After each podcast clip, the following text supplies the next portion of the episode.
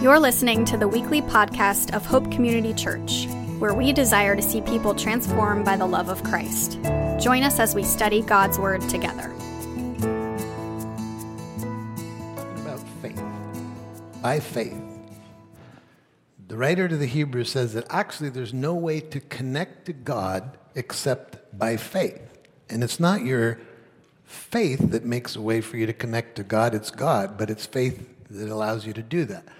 Often we have the impression when you're walking in faith that this is what it looks like. It kind of starts here and then it goes like this. And then it just keeps going. I don't know where we got that idea because it's not in the Bible. So, the guy who we're looking at today, Jacob, this is what his faith looked like.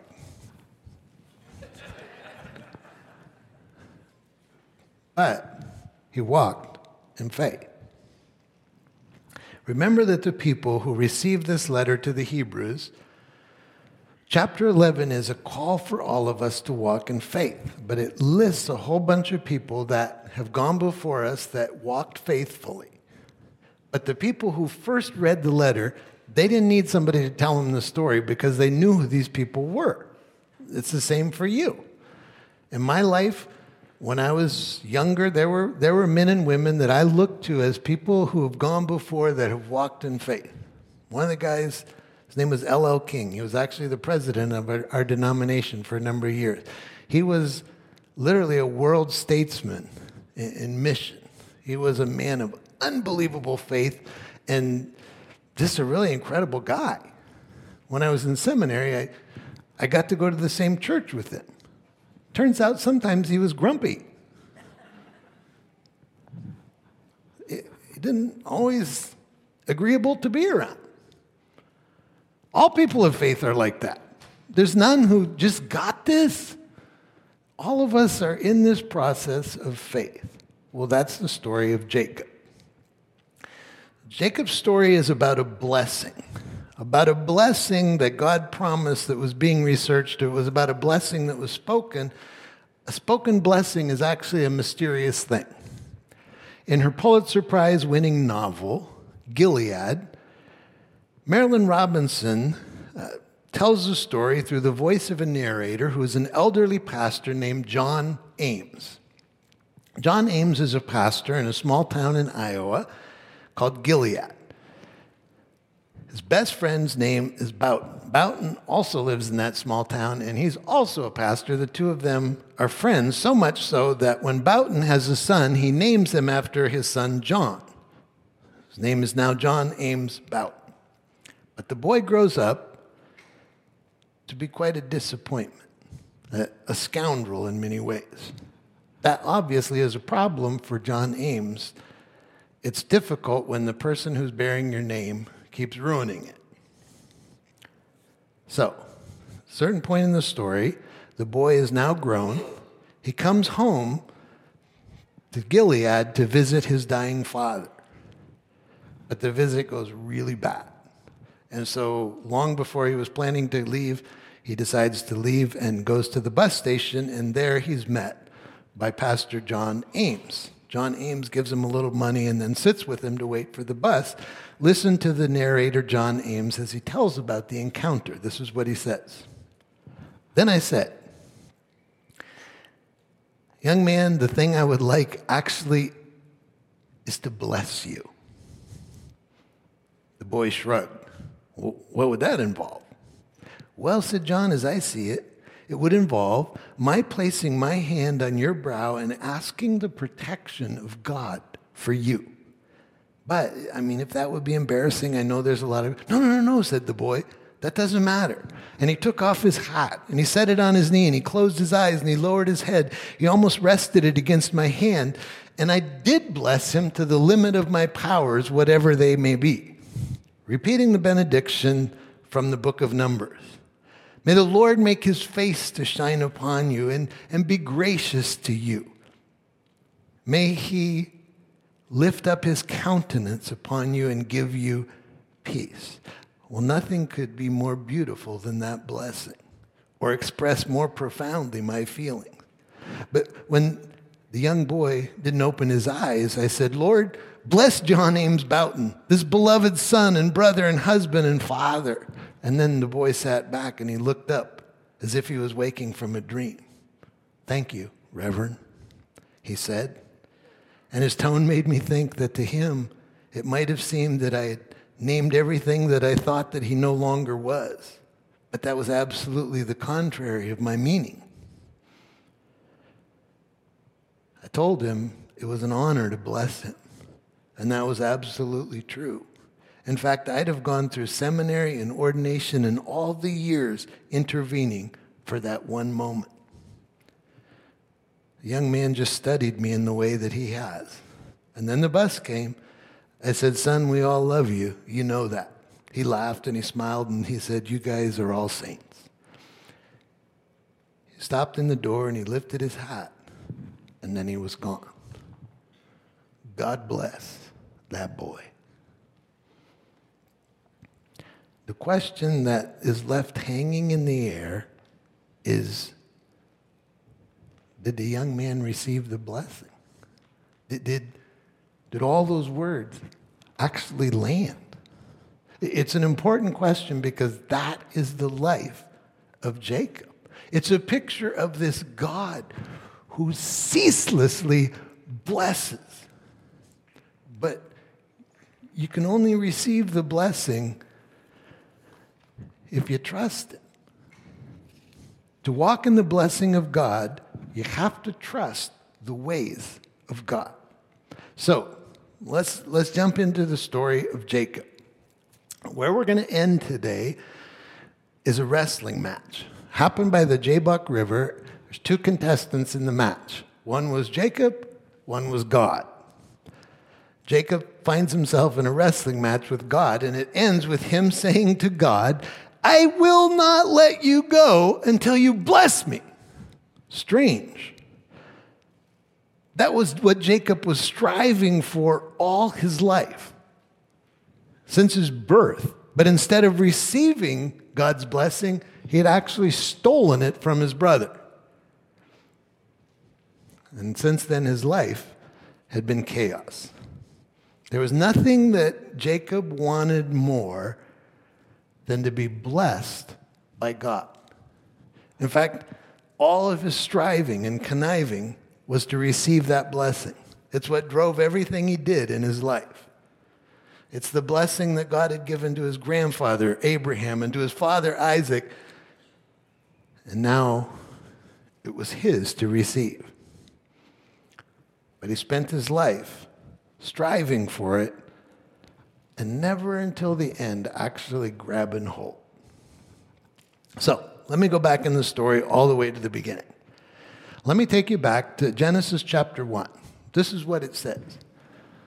It says that God created the heavens and the earth, and He created all of the things that we see. And then it says at the end of the, towards verse 27, it says that at the end, on the last day, He created man and woman in his own image. This is how it says it, chapter 1, verse 27 and 28. So God created mankind in his own image. In the image of God, he created them. Male, female, he created them. And then it says this God blessed them. What was that for? I mean, weren't they already blessed? They had a beautiful garden to live in. They had, what was the blessing? The blessing was God. He, he prepared a place for them, but the, the blessing was Him.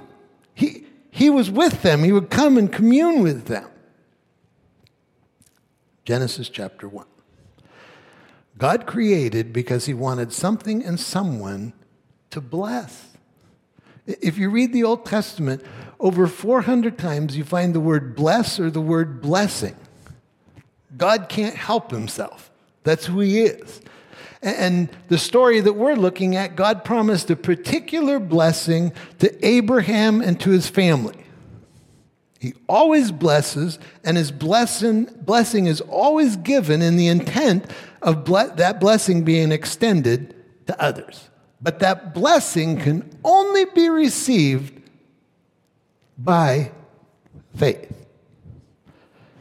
Jacob is a story of a man who longed for that blessing, but he tried to get it by force, and you can only get it by faith. It took him a lifetime, but he finally embraced the blessing. And in chapter 11 of, of Hebrews, talking about the faith of this man, just one short verse, and this is what it says By an act of faith, Jacob, on his deathbed, blessed each of Joseph's sons in turn, blessing them with God's blessing, not his own, as he bowed worshipfully on his staff. Hmm. What's the last phrase about? Like, why did he have to say that? Why couldn't he just say, he blessed them as he bowed worshipfully on his walker? It's important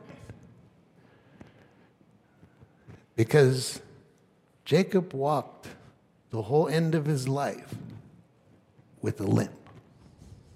That's why he was leaning on a staff. And the limp came from God. And it was actually the vehicle of God to finally turn his faith fully towards him. So, let's look at the faith of this man. First, the focus of Jacob's faith. In chapter 28, what is Jacob after? He's after God's blessing. You remember the blessing had been given to Abraham, was passed on to his son Isaac. Isaac has two sons, twins, Esau and Jacob. Their whole life is a fight for the blessing. Unfortunately, the parents contributed to the chaos. One favored Esau, one favored uh, Jacob. So in the end, the father Isaac, sorry, that was in French, Isaac was going to bless his son Esau but he can't see. And so Jacob and his mother trick him, and, and Jacob steals the blessing. That was what his whole life was about. What, what was his blessing that he was so longing for? Well, this is the blessing that God gave to Abraham. What did he promise to Abraham? There's three things. The first thing he promised to Abraham was a place I am going to give you a place, a land. And the land is for you and for your family to dwell with me. That was the first promise. The second promise was rest. That I am going to give you rest. What was the promised land for? wasn't so they would have a place to live, it was so they could rest and know God. There would be a place where they could connect with God. The third thing he promised to Abraham was posterity, meaning that I am going to bless you, and I am going to bless your children, and I am going to bless them and make them a nation, and I'm going to bless all the nations of the world through you. That's unbelievable. If I'm standing here today talking about Abraham and Isaac and Jacob, it's not because of them. It's because God made a promise to them and he kept it. So those are the three things he promised, and that was a promise that Jacob had his heart set on. Esau, after this whole event, decides he's going to kill Jacob things are not going well in the family. So the mother hears about it, comes up with a scheme to convince the dad hey, we need to send him home back to our families for him to find a wife. She didn't want her son to leave. She just knew that if she didn't, he was going to get killed. So Jacob is actually kind of this homebody, and now his parents are sending him to this place he's never been before. He doesn't know anybody, and he's supposed to go and meet his family and find a wife. So uh, he sets out on this journey. Verse 10 of chapter 28, this is what it says Jacob left Beersheba and he set out for Haran. Haran was the place that his mother Rebekah was from, where their family was from. When he reached a certain place, he stopped for the night because the sun had set. Taking one of the stones there, he put it under his head and he lay down to sleep. He had a dream. In the dream, he saw a stairway.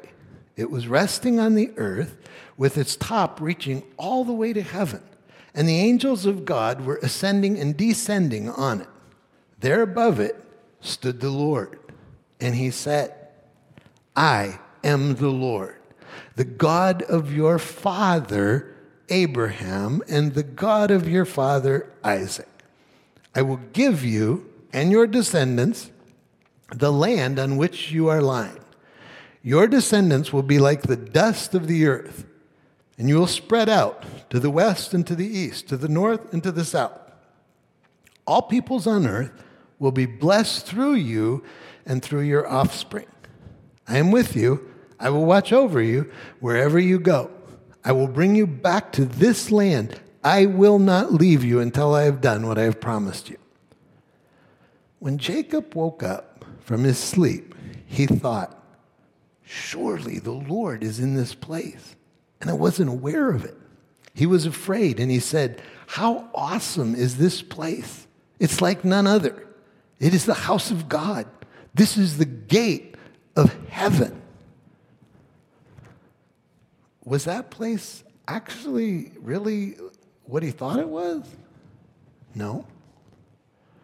God just actually helped him to see what was everywhere. That, that God's regard is on us, and that the stairway is just what connects heaven and earth, and that there's angels going back and forth, that God is, is with us. That's what he was saying to Jacob. But Jacob finally sat down long enough to be able to hear. At the top of the ladder, at the top of the stairway, is God, and he's, he's making a promise. You remember when Jesus talked about this stairway? The stairway actually became Jesus. He is the stairway that connects us to God. But Jacob sees this and he hears the promise and, and he makes an altar in that place as a reminder. The focus of his faith was the blessing. God comes to him and he reminds him of what the promise was and that he's going to keep it. So you would think, okay, He's got it now. He can just relax. But he doesn't. He keeps running after it and trying to grab it. So the next picture you see in the narrative is a floundering faith. He's pointed at the right thing, he just can't seem to rest it. Chapter 29 and 30. The problem with God's blessing uh, in our life is not that we don't want it, or that God doesn't want to give it to us. The problem is we don't realize what is required to receive it. So, the way Jacob tries to get God's blessing all his life is the way of heel grabbing. That's what his name meant. It's this picture of striving. And, and so, his idea, his theory was to get God's blessing, you, you got to get out ahead of everyone else. The blessing goes to the winner. You know how much blessing God has? Anybody got an idea? Endless. Doesn't matter how much He blesses you, it doesn't ever make the a shortage. Sometimes we laugh. Ellen and I were praying about something, and you, you're almost coming to God, and you're like, He was, He's just been so faithful to us. Do we have the right to ask again? How ridiculous. God's not sitting there with a calculator. Mm, boy, it's already November, and you're like, whoa. It just never ceases. Jacob is trying to win it. He believed in God, but he always had trouble trusting it. So here's what happened. He goes on this journey, he gets to Haran. The first place he gets to is a well. The story sounding familiar at all? This is the same thing that happened when the servant of Abraham went to find a wife in his family.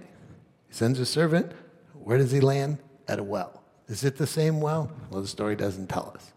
So he gets to the well. There's a bunch of men there with sheep. So he tells them, My name is Jacob. I'm from this family. I'm looking for the family of Nahor, the family of Laban. And they said, Amazing. That's his daughter coming right now. And he looks up and he sees the daughter, Rachel, and his heart is stricken. Oh my goodness, my day just got better. This, this is why I came.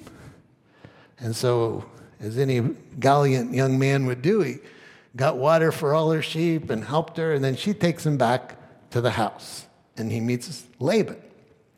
Laban initially is just so warm and so happy to have him there. And then the story says about a month in, he takes Jacob aside and he says, Jacob, it's true that you're my relative, but I don't want to take advantage of you, which was a lie. He did want to take advantage of him, but he was a con man.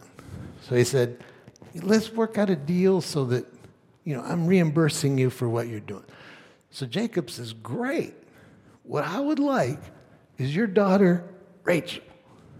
Oh, he says, you can, you can have my daughter in marriage. Seven years. If you'll work for seven years. And this is what Laban said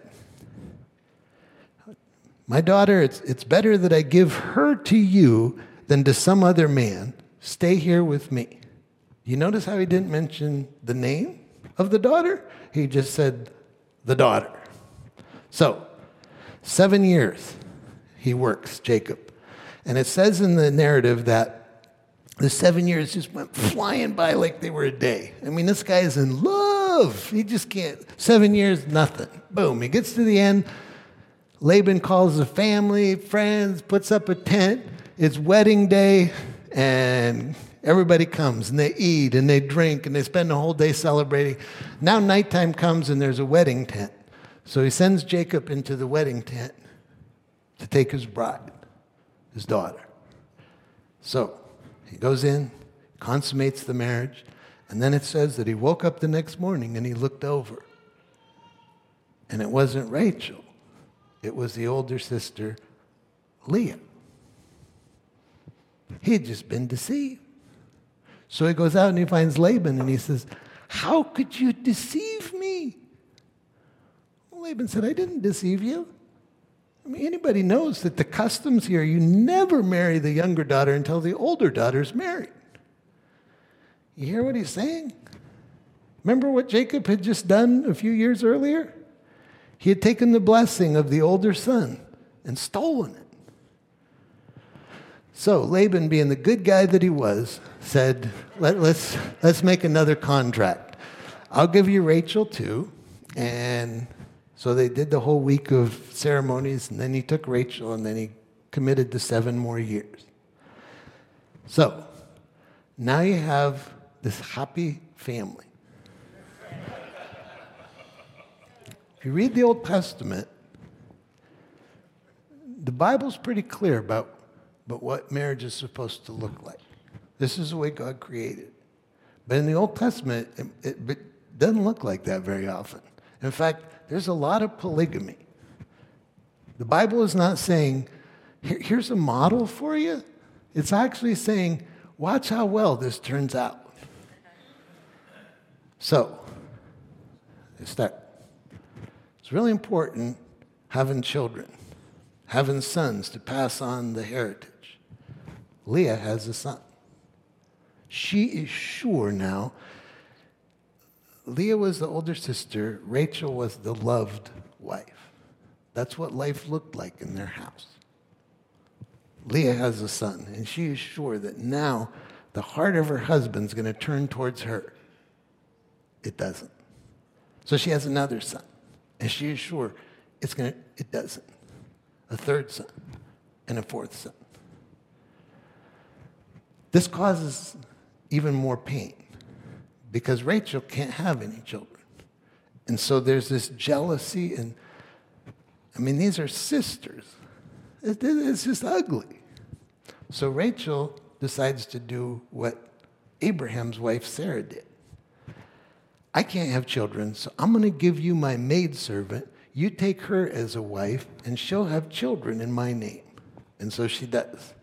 Two more sons are born Leah looks at the picture and goes, Wait a minute, I'm losing ground. So she gives her maidservant to Jacob. Now there's four of them, and there's more sons. You just getting a picture what a happy place this is to live. what is he doing? He's trying to, to create the promise of God, and it's a disaster. Life in that house had a lot of pain, also had a lot of disappointment. There is time in our faith when God allows disappointment to enter in to the story. One of the verses, uh, verse 25 of chapter 29, is one of the saddest verses in the Old Testament. Jacob, this guy who has to leave his home, for seven years he works. It feels like finally something's going to go right. And he wakes up in verse 25, it says, When morning came, there was Leah. Imagine his disappointment. Imagine her disappointment. It's interesting that God allows Jacob to be deceived. It's hard when you read it. You go, Laban, that scumbag. Would God allow Jacob to be deceived? Hmm. Sometimes the only way that you see your own soul is when you look at it in somebody else. And God was giving him a really clear picture of what it looked like.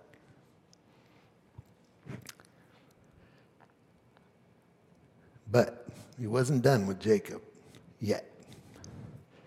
The next step, the next movement in the story is like the freeing of Jacob's faith. So Jacob has all these wives. Rachel finally has a son, Joseph. Now there's 11 of them. I mean, the sheep, they're growing, the cattle, the, God is blessing him and through him blessing Laban. This goes on for a number of years. But it's basically the story of two con men trying to get each other. So this one paints the sheep this color, and then he does this, and it just is back and forth. And finally, Jacob says to himself, he remembers the promise of God that I will take you back to that land, and that land will be given to you and your family. That land is where his mother was. That land was his home. And so in his heart, one day, he gets his wives and his children and he says, We're heading back home. And so they do it without Laban being aware of it and they try to sneak out of town and they're, they're heading home. So now he has all his wives, all his children, all their baggage, all their cattle, all their, and they're heading on this long journey to go back to where he came from. There's only one obstacle his brother. Remember, his brother wanted to kill him. And his brother was a good killer. He was good at that kind of stuff. So he knows he's going home, but he also knows he's going to see his brother. And he has no idea. He's had no emails, nothing. He has no idea how things are going back home. So he, he, he got just scheming this whole plan. He sends out groups a day at a time. He sends them to go see Esau, take this gift, and then take cattle, and then do this, and hoping that each day Esau's heart will get a little softer and a little softer until he finally gets there. Maybe he'll just cut his feet off and not kill him. That was the plan. It's fearful. A couple days in, one of the teams comes back. Good news! I saw Esau. Bad news. He's got 400 guys with him. now Jacob's concern turns to fear. He has no idea. What he knows is he can't do anything. What he doesn't know is what's on his brother's heart. That's where the story picks up. Jacob sent part of his family this way, another part this way, so that he would do the up the, the middle run, and if he got at least some of the people would hopefully escape. But he finds himself alone that night by the Jabbok River. This is what it says, verse 24. Jacob was left alone. A man came in the night and wrestled with him until daybreak. When the man saw that he couldn't overpower him, he touched the socket of Jacob's hip so that his hip was wrenched as he wrestled with the man. Then the man said, Let me go. It's daybreak. Jacob replied, No, no, I will not let you go unless you bless me. The man asked him, What's your name? Jacob, he answered. And then the man said, Your name will no longer be Jacob, but Israel, because you have struggled with God and with humans and have overcome. What a crazy turn in the story.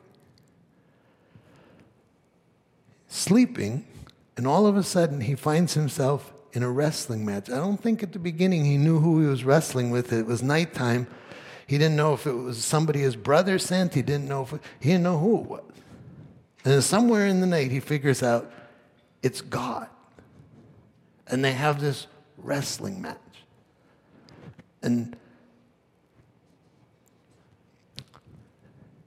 you go, why would God have a wrestling match with somebody? It wasn't to win. Like if God wanted to win the thing, be about a two second battle. Both hips, done. God didn't come to wrestle with Jacob to win. He did come to win his heart. All Jacob's life, he had been striving and grasping and cheating and deceiving, longing for the blessing of God. Now he realizes God has come to wrestle with him. That's what they're wrestling about. The only way to receive the blessing of God is to submit. That's what he could never do. And God, in his kindness, came and gave him another shot. The things that are said in the narrative are to give you hints. The stranger says, I got to leave. It's daybreak. What? Got tired? Like, got no more rounds in him? Like, what happened? No. At daybreak, he's going to see God. And he's not going to see God and live. It's time to leave. Strangely, now, Jacob grabs hold of God and he clings to him and he says, I am not going to let you leave until you bless me. That's what he's been longing for all his life. And God has blessed him over and over and over, but he'll never receive it. So it says in the story that God says to him, What's your name? Wait a minute. You've been wrestling with me all night and you don't even know who I am? No, he, he knew who he was. Jacob didn't know who he was. In fact, the last time that Jacob stole a blessing, he did it in somebody else's name. When his father said, What's your name? He said, My name is Esau. God asked him, What's your name? And he says, My name is Jacob. You know what Jacob means? It means a heel grabber, a deceiver. It's painful to say it out loud. What's your name? My name is Conniver. That's who I am. And God says, I know who you are. And I'm going to give you a new name. Isn't that beautiful? In the poignant moment, God finally wrestles out of Jacob his unwillingness to submit. The story ends with the faithfulness of God. It's actually the story of all of us. I think if you look close enough, you can find yourself somewhere in this story. Lots of us struggle in our faith with this. What do I got to do? What do I got to earn? We strive and nothing. You just have to receive it. God was faithful to Leah. In the story, her story is heartbreaking. The narrative makes it very clear that when she had a son, she was sure that that would make her lovable. It didn't. So she had a second son. This time she was sure it didn't. The third time. But when the fourth son was born, there's like this clear turn in the story. She stops, she looks to her, she stopped looking to her husband and instead turns her sight towards God. And she says, This time I will praise the Lord. And she named the son Judah. The bearer of the blessing of God fell on her son Judah. Leah became the great, great, great, great, great, great grandmother of the Messiah.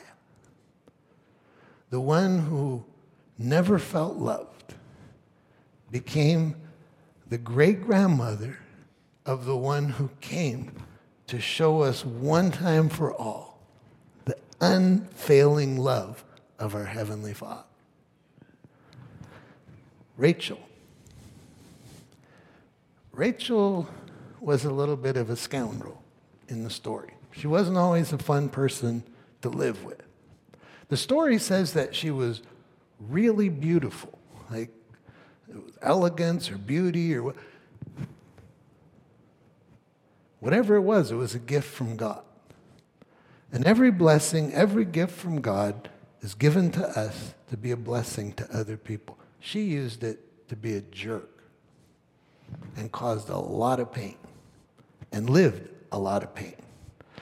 But in the end, she cries out to God, and God hears her prayer, and she has a son. The son's name is Joseph. And Joseph was the one who actually ends up saving the whole family and keeps the line alive. God was faithful to Jacob. He gives Jacob a new name. He gives him the name Israel. You know what that name means? Struggle. Not sure if it means struggling with God or God struggle. It doesn't really matter. That's what it means. It's a struggle. That was Israel's name. And we're a few thousand years later, it's still Israel's name. It's just the struggle. But it's beautiful that the God of the universe would come to struggle with us, to win us. So, what did God promise to Abraham? He promised him a place. It wasn't really about a physical place, even though it was a physical place. It was about a place where God could come and live and be present. It was in that place, in Bethlehem, in Judah, that the Messiah came. He promised Abraham that there would be rest. Jesus said, If you're weary and heavy laden, come to me, and I will give you rest. He, he's, he's come and he's made a way for us to be connected to our Heavenly Father. The third thing he promised Abraham was posterity, that, that he would bless Abraham and through him his son and through him all the way to the Messiah, and that his family would bless all the nations. He did it. We're standing here talking about it today. Why? Because God made a promise to him and he kept it. All those promises, the blessing of God was fulfilled, but it's not done yet. All of those people believed, even though they never saw that, they believed that it would happen, and it did. Those same things are the same promises that God gives to us through his son Jesus. He promises us a place. He said to his friends, If I'm leaving you, I'm going to prepare a place for you so that where I am, you can be with me. It talks about it a little bit. He talks about preparing houses. Are there houses where God is? I have no idea. But that's what we understand, so that's how he explained it. That's not what's cool where he lives. What's really amazing is that he lives there. And he's inviting us to live there with him. He's also promised rest. That when we get to, to heaven with him, there will not be any. He's not talking about sleep. We're not going to hang out with him and sleep. We're go, but we're not going to have to strive anymore. We're not going to have to compete with anybody. We're not going to have to fight. We're not going to have to connive. We're, we're going to rest. And he also promised to us meaning. You want your life to have meaning? Take what God's given you by faith, and he will multiply it to be a blessing to many others. And he says, on that day when you stand there, all of those things will be shouted out loud. You know what? You can't see any of that that I just said. The only way you can receive it is by faith. By faith, Jacob, while he was leaning on his staff, blessed his children, not with his blessing, but with that of God.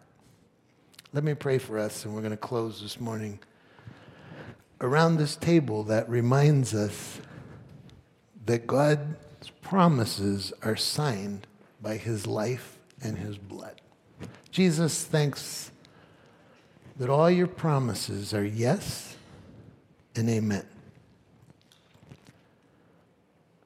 Some of us may be in a place this morning of, of discouragement or disappointment or just challenge in our faith where we're just struggling to believe or struggling to, to believe that we don't have to win something, would you just allow us in these moments to know your rest? That when you breathed your last, you cried out, It's finished. All of that is done.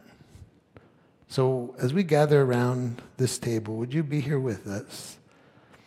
Remind us of the deep love of our Heavenly Father. In Jesus' name, amen.